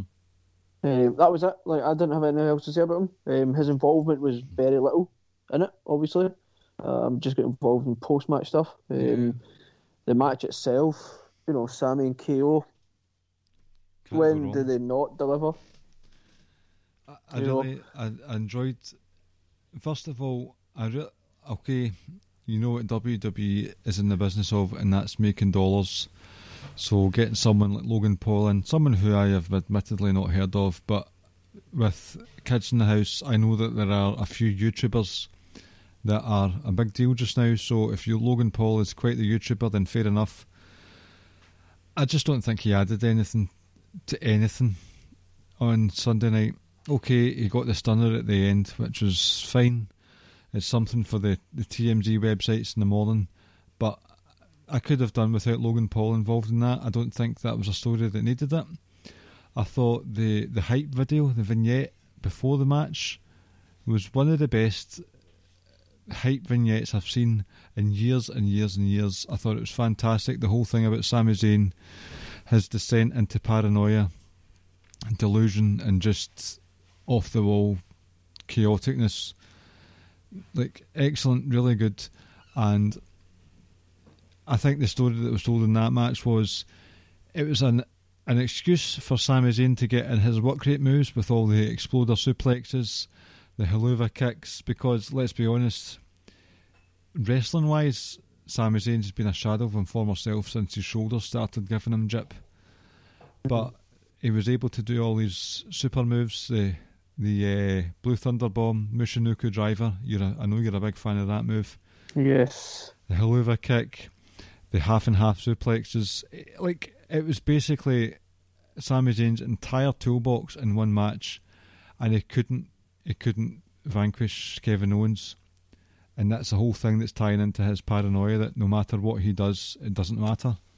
So I really enjoyed the combination of Sami Zayn's work rate, which is always a joy to see, no matter how rare it is. But it ties in with his character, and he's been on fire since he returned at night. Was it Night of Champions? I don't know if he returned at Night of Champions, but Mm-hmm. Around about that time anyway. so I really, really enjoyed that match. We've spoken that I was fascinated with the Sh- Shamu and Matt Riddle match, not because I'm a Matt Riddle fan anymore, but I just thought Shamu looked as if he didn't want to be there and he just wanted to get the match over with as quickly as possible. Uh, the brogue kick, beautiful, like fantastic, and to see Matt Riddle bleed was good. um, what were your thoughts on the, the Raw Women's title match? Forgetting the outcome, because that was one of those kind of foregone conclusion ones. Yep. I didn't have an issue with Rhea Ripley winning it because she had to win it, really, if I'm honest. Um, just to quickly touch on Sheamus and Riddle, I thought it was a, I thought it was a really, really good match as well. Yes. Um, I thought that and the Kevin Owens match in the middle of the card were, were really, really impressive. Um, thoroughly enjoyed Sheamus beating the shit out of Riddle. Why? The Raw Women's title match felt it was okay, but that was it. Mm. I just I don't know. It almost felt like it never really got going. Aye, it was stuck in second gear. hmm And, and it's, um, it's not to say it was a horrible match or anything. It was just a it was a fine match. That was it. It's like, you know, um, won't go back and watch it. Wouldn't recommend it to anyone watching it, but not because it was a bad match, just because it was a nothing really match in my opinion. Yep. I, I think the right person won because Rhea Ripley, I've spoken before that she turns up for the big matches. Through NXT last year, she was involved in Gonzalez, Mercedes Martinez, Io Shirai. She was in the big, big matches, and although she was the she was she picked up the L in those matches. She delivered. Mhm. And as far as main roster goes, all that she's got is that she won the NXT title, and Charlotte actually seeked, sought her out, and she did very, very, very well in the Women's Royal Rumble this year. So, and she had an excellent sort of Survivor Series campaign in 2019. So, as far as the main roster goes, Rhea Ripley's quite impressive. So, I don't think it makes, I don't think it's too much of a stretch for her to beat Asuka for the championship. Uh, Asuka's title reign has kind of diminished in interest and impetus since maybe summertime, which is fair enough. Because uh, shout out, big shout out to Asuka during that COVID era because she was fantastic. But she held the title for a long time, so I'm more than happy for Rhea Ripley to come forward. And obviously Charlotte Flair um, spitting nothing but facts during her promo on Raw last night. Uh, you've got Rhea Ripley and Charlotte going forward. I think with is it called is WrestleMania of Backlash or something like that? Or, Something uh, change. Or is it WrestleMania Backlash or something? it kind of makes sense, but it didn't have to be named as such. But anyway, if you get Rhea Ripley going forward, I can't imagine Rhea Ripley losing that title so soon after WrestleMania. She's a big powerhouse. I She's think. Sorry, I think they'll go with the triple threat. Obviously, um, in the next Mm. pay per view with the three Mm. of them. Good shout. Rhea pins Asuka, and then you the road will lead to Rhea Ripley versus Charlotte. Mhm. It's a good shout. Um, no, it is, I've got an idea for a podcast episode in the future, and I'll tell you once we get f- f- done with this uh, next match. What- Just popped into my head now you mentioned Charlotte. Right. Well, is the next match the main event that we're going to have a wee chat about? Yep. On you go. Go for it.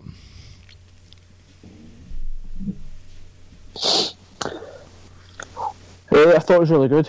Edge, you know, when he comes out, like clearly, in my opinion, was like you know, people gave him the biggest cheer. Um, overall, on the match, I thought the match was really, really good. Um, some really hard hitting moments, like triple threat matches, can always go one way or another. You know, I mean, I know some people didn't issue with Daniel Bryan inclusion in it, but I didn't. Um, I absolutely loved it when Daniel Bryan and Edge have got Roman and like the crossface yes lock type thing, and they're just sitting there headbutting each other.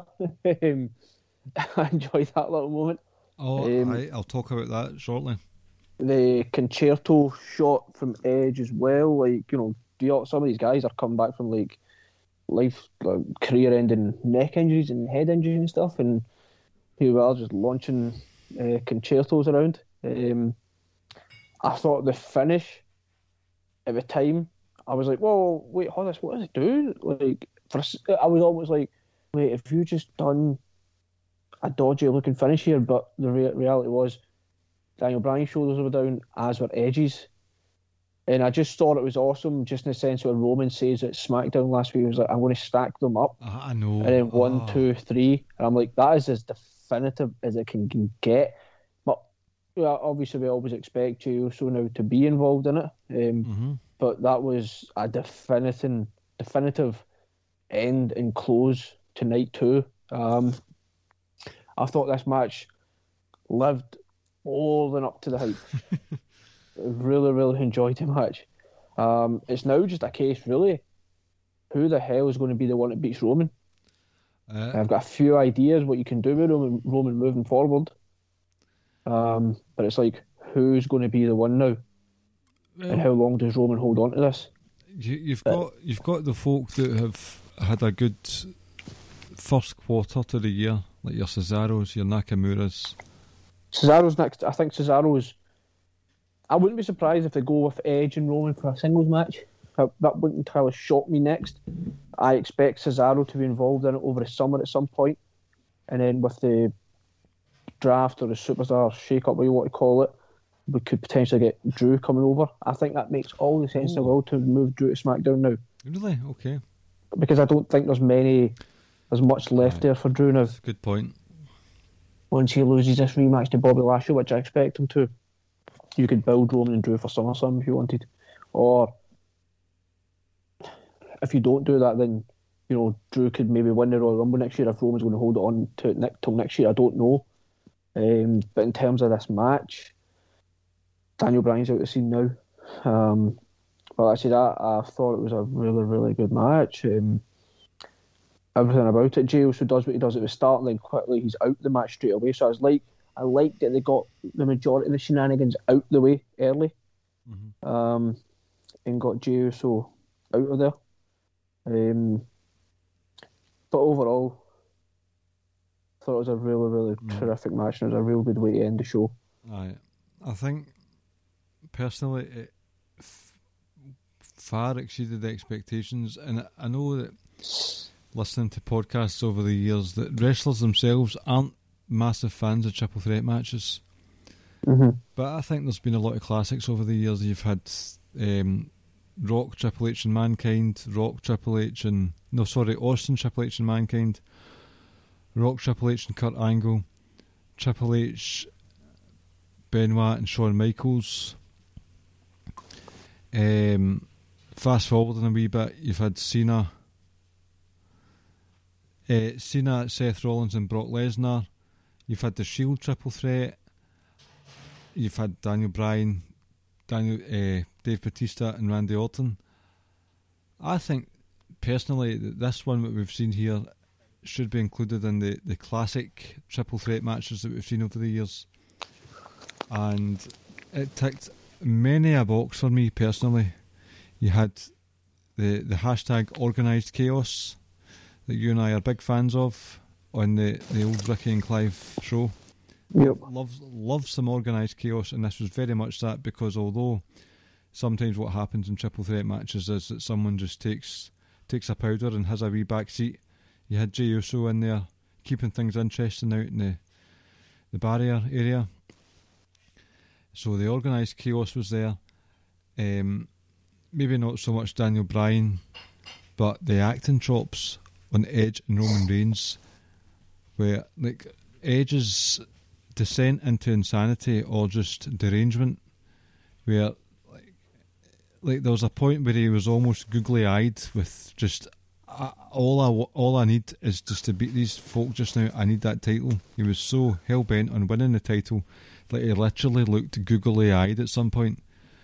And uh, there was a bit as well where Roman was near the commentary table, and the fans were shouting "Roman sucks," and he Roman sucks, Roman sucks, and he looked absolutely furious with him. And obviously, like over the years, he's been dealing with that for a long time. But the inc- incredulity in his face is like, how dare you? How dare you say that to me? Especially with his whole head of the table gimmick that he's got going on, the tribal chief stuff. And then he powerbombed Daniel Bryan through the table, the commentary table, and he's just like that to the crowd. Don't you dare say stuff like that to me. Mm. Um, It was different boos than ones he'd been used to getting. Aye. Uh, it was actually nice to see the fans behave during a Roman Reigns match, if that makes sense. Mm. And just the look of just disgust on Roman's face was like when he heard the Roman sucks chant, when he's been going on this tribal chief run for a long time. It really hit home the the bit with the, the chair that kind of broke apart, and sp- specifically as well, you'd mentioned it when Daniel Bryan and Edge started headbutting each other. What was specific about that was Edge was headbutting Daniel Bryan. He started it with, and bear in mind, Daniel Bryan had to take time off because of his his concussions. And Daniel Bryan, after the back and forth, he went for Edge's neck, and Edge had to take time off. Well, not time off. He had to medically retire because of his neck. So he was hammering into Edge's neck. It's like Zero fucks given. it's like just it was an organised chaos mixed perfectly with storytelling of all these guys, their backstories, um, and then the audacity for the concertos to be getting splashed out. A, a concerto, to, obviously, like let's be honest, that Edge was probably very careful with how he did the concerto. Like he sp- he splayed the chair out differently to how he splayed the chair out to Roman Reigns. So, like, it was all orchestrated very safely.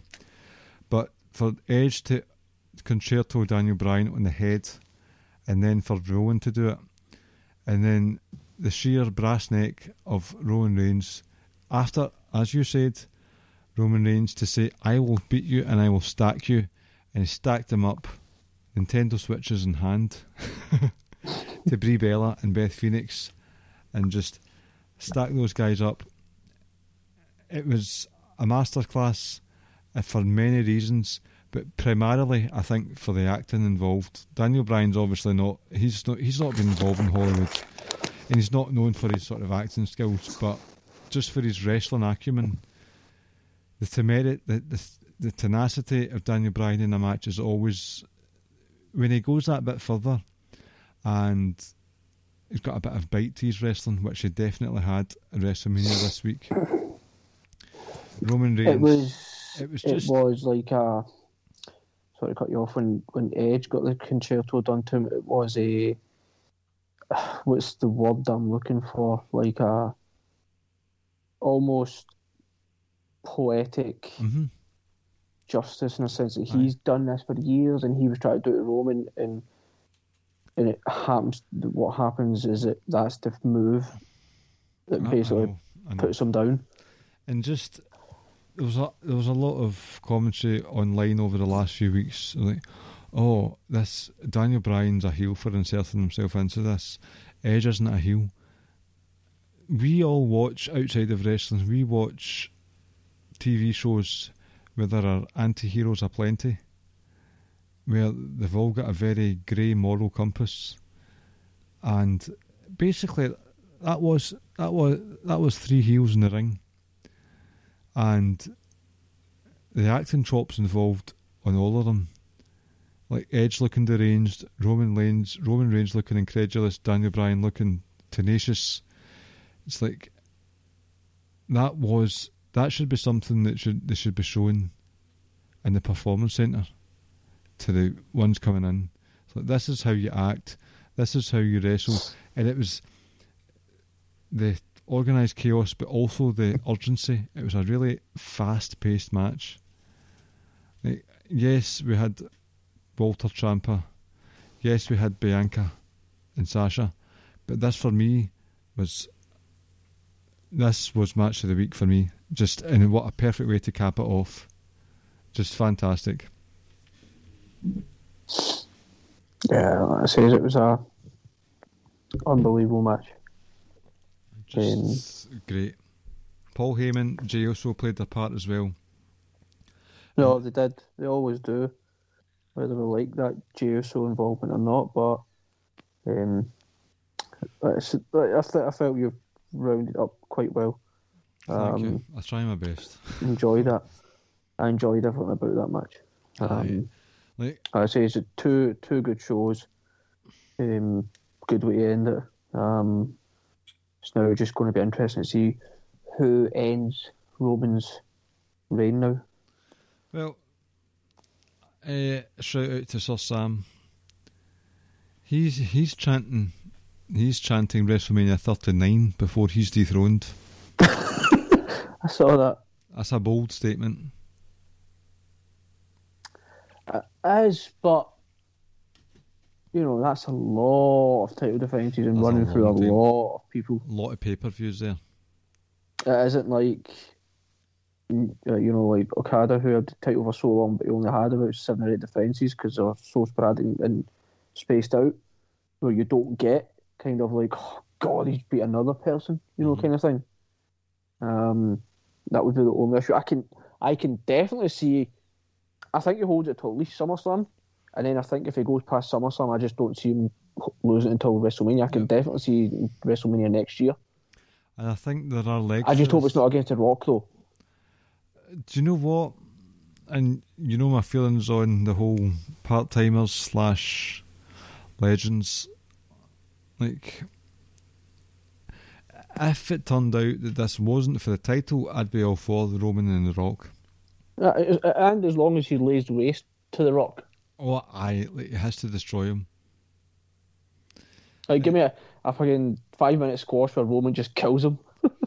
And I, I appreciate Roman because I think that he benefited the most out of absolutely everyone in this enclosed studio environment. Definitely, Um, definitely. but he excelled big time in in front of a crowd because, as I was saying earlier, the the the aghast look on his face that he was being booed, and he was personally probably thought about that for a long time, but now he's able to show it. It's like how how dare you boo me? Hmm. I I put I put food on all these wrestlers' tables, and it's just like I could I could go on and on, and like Sir Sam, and I think you got in a, a wee back and forth with him.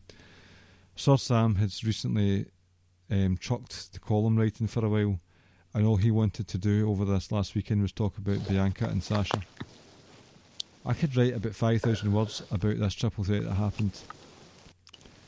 Well, I just say to Sam, just write it and post it on Twitter. Aye, do a bold thread. hmm Do you know what I'm sad Oh, that's not what I was meaning. I was meaning like just type it up and just attach it onto Twitter, Alright. rather than like a I'm I'm sad because 500 tweet thread. wh- what I thought was very a very funny thread about NXT Takeover Night One. Nobody liked it. Like not even one like. I even put at the ah. end, Sidgwick loved it. What a great what a great night of wrestling. Sidgwick loved it, and I added him. Nobody liked it. Oh no! Somebody go like it, please. I I tweeted Brian Alvarez Brian Alvarez last night. Saying what? I just said Brian. That was that.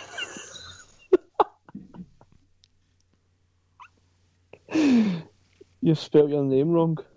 Ah, I know. It's it's actually Brian with an I, actually. But I just And you put the full stop as well. I know, Brian. Full stop. You can check it out. But uh, I think. What?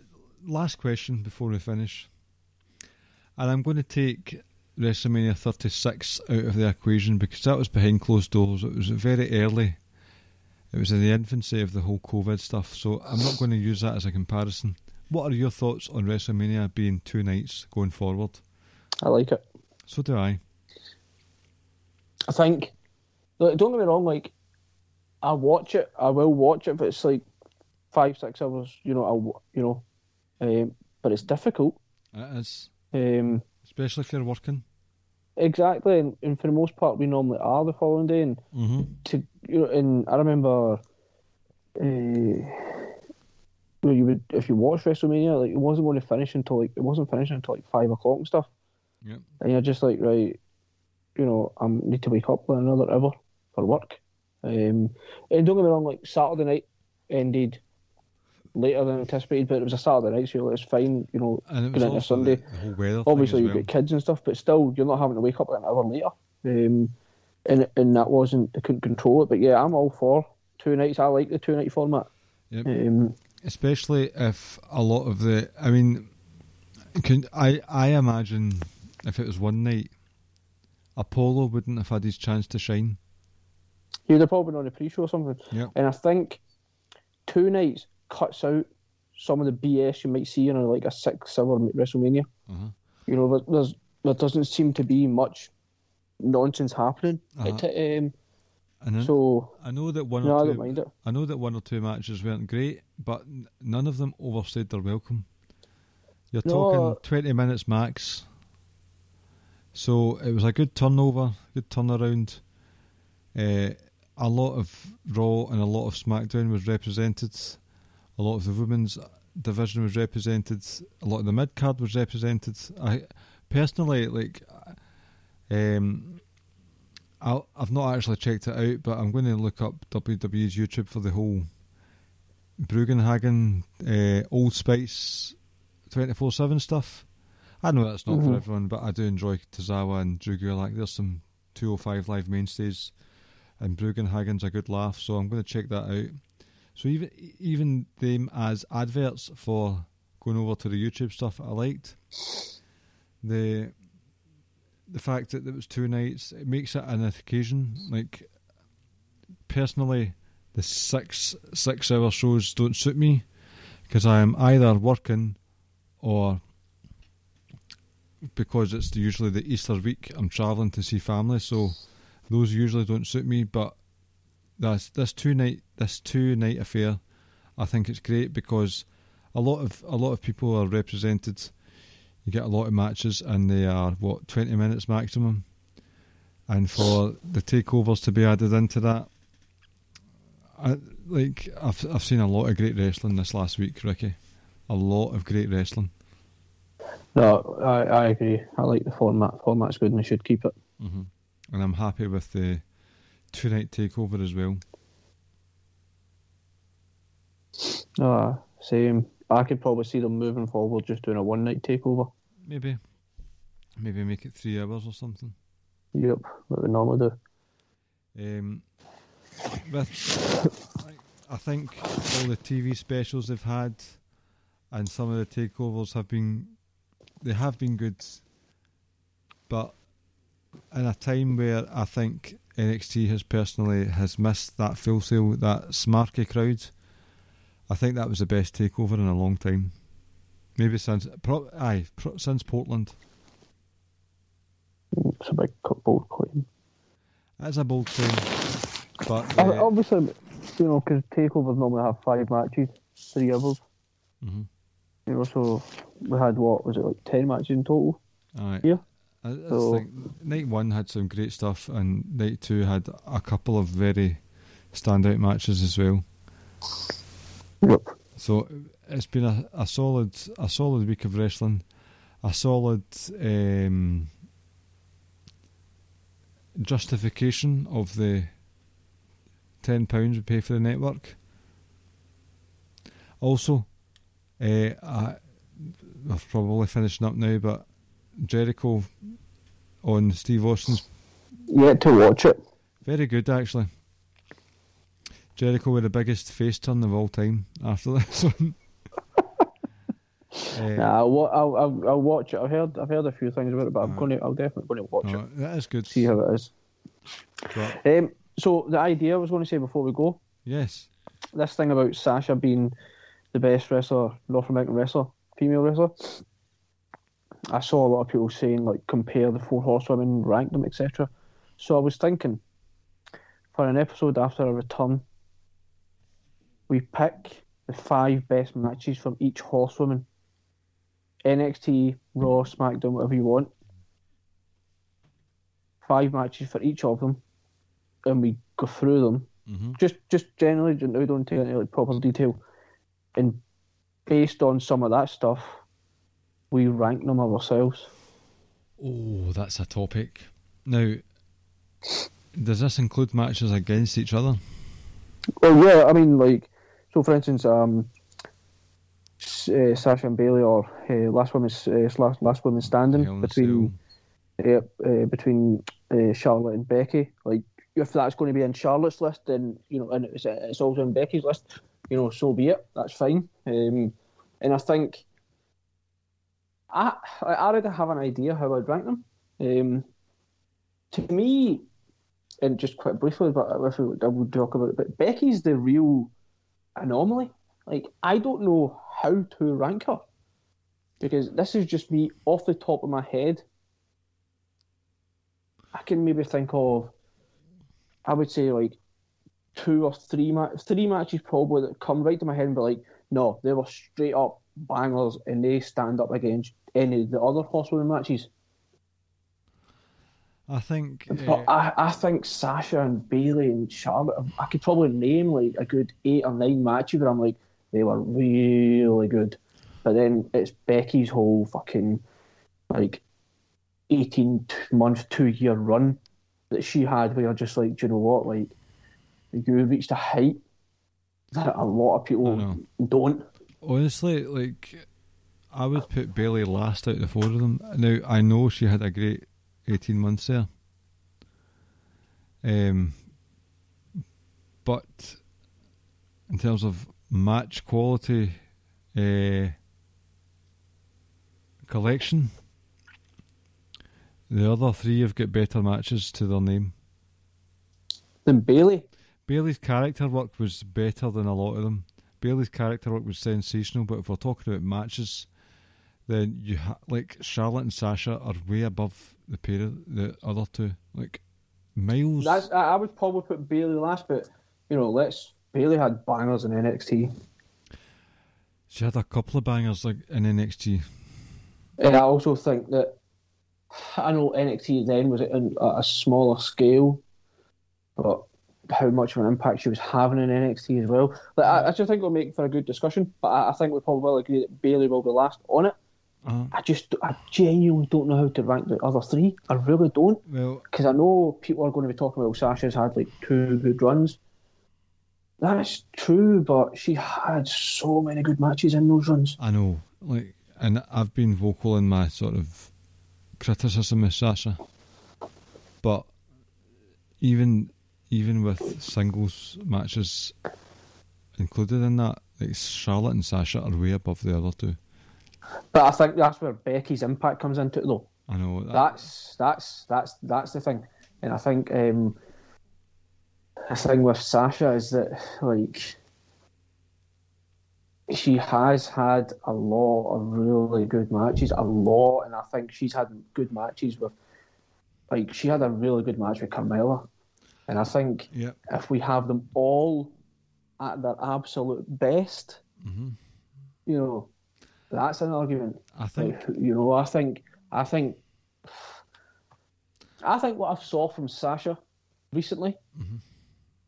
there's an argument to be made that none of them hit those heights I think for quality of work and everything. I think we're, we'll, we'll, we will we'll, we'll stop the discussion because this is a very good conversation. But I think Sasha has had better matches with and out with the four horsewomen than the rest of them. That's so. We'll talk about it off air, but that could be kind of deciding factors.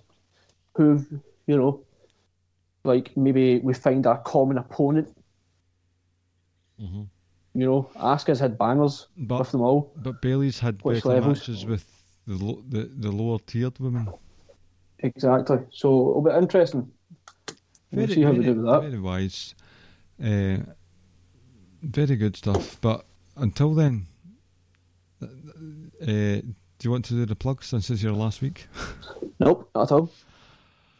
Oh, this has been the Ricky and Clive Wrestling Show, part of the Social Suplex Podcast Network, where you can find other shows such as One Nation Radio have made a return, uh, keeping it strong style. Grown Men Watch This Shit, Great Match Generator, 8 Bits, 8 Bit Suplex Podcast, Grave Consequences, and All Things Elite.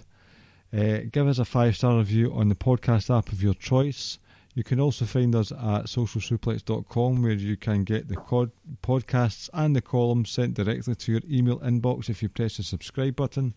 Head over to the show notes and you will see links to uh, pages that you're able to donate to us and pages where you can buy some Social Suplex merch at prowrestlingtees.net. We are at, well, basically, Josh Josh Smith is at uh, the Wrestling Squared Circle Facebook group.